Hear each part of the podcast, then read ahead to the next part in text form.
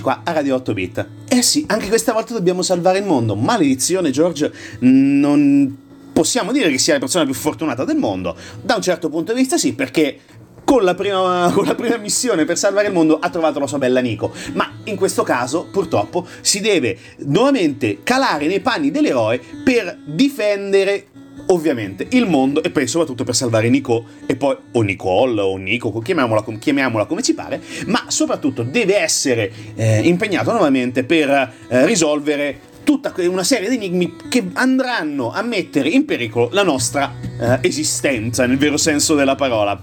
Dice eh beh, il bello della diretta, un colpo di tosse non fa mai male. Dunque, cosa succede? Succede che dal punto di vista eh, storico e soprattutto dal punto di vista dell'avventura è molto più mh, diciamo forse meno storica nel senso stretto del termine, molto più rilassata, anche molto più giocosa a livello di enigmi, ma uh, George dovrà non andare in Europa, a parte una capatina iniziale a Marsiglia, ma sviluppare la sua avventura verso il Messico, scoprendo che la storia ruota ad un contrabbando di droga, cosa estremamente seria da, da quelle parti, che in qualche modo si va a riallacciare ad, una prospe- ad un'antica profezia, un'antica prospettiva, stavo dicendo, come la prospettiva Nevsky, che non c'entra assolutamente niente. Dicevamo, un'antica profezia, e questa profezia deve avere un qualcosa che eh, la caratterizza, ovvero tre pietre, e soprattutto una di queste ovviamente era già in possesso della nostra bella Nico, ma soprattutto c'è anche la classica divinità malvagia, il dio malvagio, classica divinità maya, cattivissima, crudele, eh, qui, eh, qui adesso si ride tantissimo perché non si, si riuscirà mai a pronunciarla, eh, Tezcapiloca, eh, Tezcati, vabbè, quella roba lì, eh, Ugo, chiamiamolo Ugo, va bene? Ok? Eh, dovremmo cercare di sconfiggere gli, ador- gli adoratori di Ugo. Ci sono molti personaggi, come al solito, perché eh, le avventure della Revolution sono molto caratterizzate anche dal punto di vista del, della platea. Quindi, oltre a Nico e George, abbiamo ovviamente antagonisti principali. Due principali, Karzak e Pablo. Karzak è il boss della droga, il signore della droga, di etnia messicana, un messicano, eh, praticamente eh, l'uomo che spadroneggia e eh, vuole liberare appunto Ugo, la divinità eh, maya, dallo specchio fumante, quindi The Smoking Mirror, ecco perché eh, la vers- il nome inglese. E a sostegno di questo uh, brillante imprenditore del malaffare abbiamo Pablo, che è il braccio violento di Karzak, è il suo prediletto, è l'uomo che non deve chiedere mai da un certo punto di vista. Il capoordine a lui fa. Facile, fatto, anche se si deve sporcare le mani di sangue. Però ci sono anche dei personaggi a corollario, come al solito, di... Eh, follia semicosmica, come per esempio eh, il figlio del, della dittatrice di Quaramonte, ovvero il generale Raul Grasiento, che è, è un bonaccione sostanzialmente, è un eh, dittatore del classico stato eh, delle banane, molto più interessato alle donne che al comando. E poi dopo c'è ovviamente la presidenta, eh, Madama, Gra- Madama Grasiento, ovvero la mamma del, del povero Raul, donna almeno lei tutta di un pezzo, perché il figlio veramente è un po- poveraccio, solamente attratto in maniera non troppo nascosta da... cioè è molto attratto da Nico, per essere chiari. Però poi abbiamo i soliti personaggi secondari, tra cui anche ovviamente un paio di vecchi amici, ovviamente tre vecchi amici. Abbiamo André Lobinot, Eh, il presunto avversario di George e contendente al cuore di Nico, che ritorna anche in questa uh, avventura con un cameo. Nella prima avventura aveva una, un'importanza, diciamo, un pochino più evidente. Abbiamo uh, ovviamente Dwayne e Pearl Anderson, personaggi discutibilissimi che avevamo già trovato in Siria durante la prima avventura. In questo caso c'è uno, una sottotrama molto carina da parte di Dwayne e logicamente bisogna giocarla per capirla appieno. Adesso, come al solito, parliamo sempre troppo, troppo, troppo, ma andiamo avanti. E altra musica e poi, sì, stranamente saluti finali.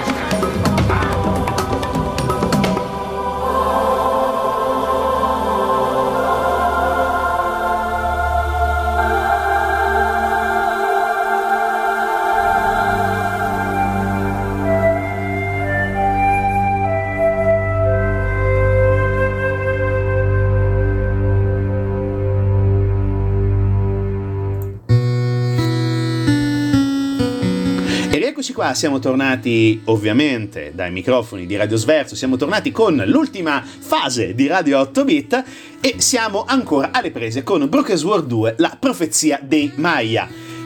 E siamo arrivati alla fine perché ovviamente il gioco, come tutti i giochi, logicamente ha una trama e soprattutto va verso una conclusione. Qui parliamo di quindici ore di gioco, qualcosina di meno rispetto al suo nobilissimo predecessore. Dal punto di vista squisitamente tecnico è molto simile ovviamente a Broken Sword, visto che sono praticamente contemporanei, circa un anno di differenza l'uno rispetto all'altro. A livello di trama forse quella del, di La profezia dei Maya è leggermente più leggerina, mi perdonerete la ridondanza, ma oggettivamente era anche molto difficile riuscire a fare di più e meglio in così poco tempo rispetto a uh, The Shadow of the Templar, l'ombra dei Templari. Certamente è un gioco estremamente valido, è soprattutto il secondo capitolo vero, nel senso da punta e clicca, non poi nei successivi, nel terzo e nel quarto, cosa poi fortunatamente riadattata con l'arrivo del quinto episodio di Broken Sword, ne parleremo.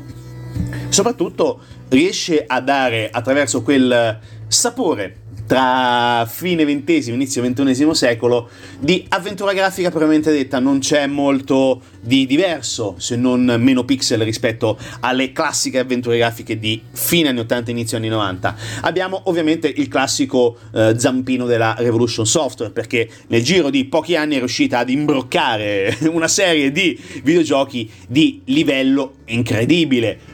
Ovviamente il primo Broken Sword, ma soprattutto probabilmente il capolavoro cyberpunk, uno dei capolavori cyberpunk, ovvero Beneath a Steel Sky. C'è stato ancora prima il debutto con Lure of the, Tempt- eh, Lure of the Temptress, poi successivamente c'è, c'è stato Sangue Freddo, altra avventura veramente veramente bella. Poi dopo ci sono stati sviluppi come il Sonno del Drago, l'Angelo della Morte e così via, fino ad arrivare, come abbiamo detto, alla Maledizione del Serpente, sempre del ciclo Broken Sword, arrivata al quinto episodio. E questa finalmente degna di nota, visto diciamo i tentativi ibridi del tre e del quattro, sfruttando anche la grafica next gen che oggettivamente era leggermente fuori contesto. E poi soprattutto abbiamo bisogno di vedere pixel, scenari fumettosi e coloratissimi, più o meno colorati, per dare profondità ovviamente alla nostra avventura. Logicamente anche qui la musica è estremamente importante, perché sì, il design di Charles C- eh, Cecil è stato importantissimo, perché logicamente avere il classico eh, trademark da parte dei diciamo dei geni della Revolution, non penso di utilizzare un termine sbagliato, e c'è ovviamente la musica, perché abbiamo ancora una volta Barrington Pheloung che ha lavorato tantissimo a questa grande opera, e soprattutto è anche un modo per ricordare questa sua questa figura, perché purtroppo è scomparso ad, ad agosto del duemiladiciannove dell'anno scorso, e quindi ancora una volta la musica di Barry Barrington è tornata protagonista di probabilmente uno dei capolavori leggermente minore rispetto ai fratelli più grandi della Revolution. Revolution che ovviamente non si è mai fermata nel fissarsi, diciamo così, ad un solo mezzo, perché ovviamente tutti i vari giochi hanno, hanno avuto dei porting, e porting molto interessanti, perché ovviamente Broken Sword due, ovviamente parliamo di, di lui parliamo di lui ha vissuto tantissime conversioni, è stato ovviamente eh, distribuito inizialmente su P C, logicamente Windows, quindi nel trentuno ottobre novantasette, quindi un bellissimo compleanno per il sottoscritto, poi successivamente per PlayStation un paio di settimane dopo, proprio la prima PlayStation, e poi dopo ha avuto successivi sviluppi e rinascite. Ovviamente c'è stata una versione remastered, e questa è proprio la rinascita vera e propria, perché poi ha approdato appunto su iOS, ha approdato su Android, e poi dopo ovviamente con questa versione rimasterizzata ci sono come al solito dei bonus, come nel primo, dove la trama è stata leggermente più allungata con alcuni inserti sulla storia di Nico. C'è ovviamente il director's cut, ma in questo caso la rimasterizzazione ha, ha diciamo delle, eh, delle tavole in più disegnate da Dave Gibbons, e se non sapete chi è Dave Gibbons, maledetti voi, dovete veramente eh, lasciar perdere di ascoltare questa trasmissione. No, sto scherzando ovviamente, perché comunque ha collaborato con la D C Comics, ha lavorato per Doctor Who, eh, film tratti dalle sue opere, beh, diciamo che basterebbe solo Watchmen. E detto questo, noi ci diamo appuntamento alla settimana prossima con Radio otto Bit, ovviamente dallo Sverso, forse, spoiler, speriamo dallo Sverso, ma sicuramente dai microfoni di Radio Sverso, perché nonostante tutto noi non ci fermiamo. Ascoltate e giocate responsabilmente.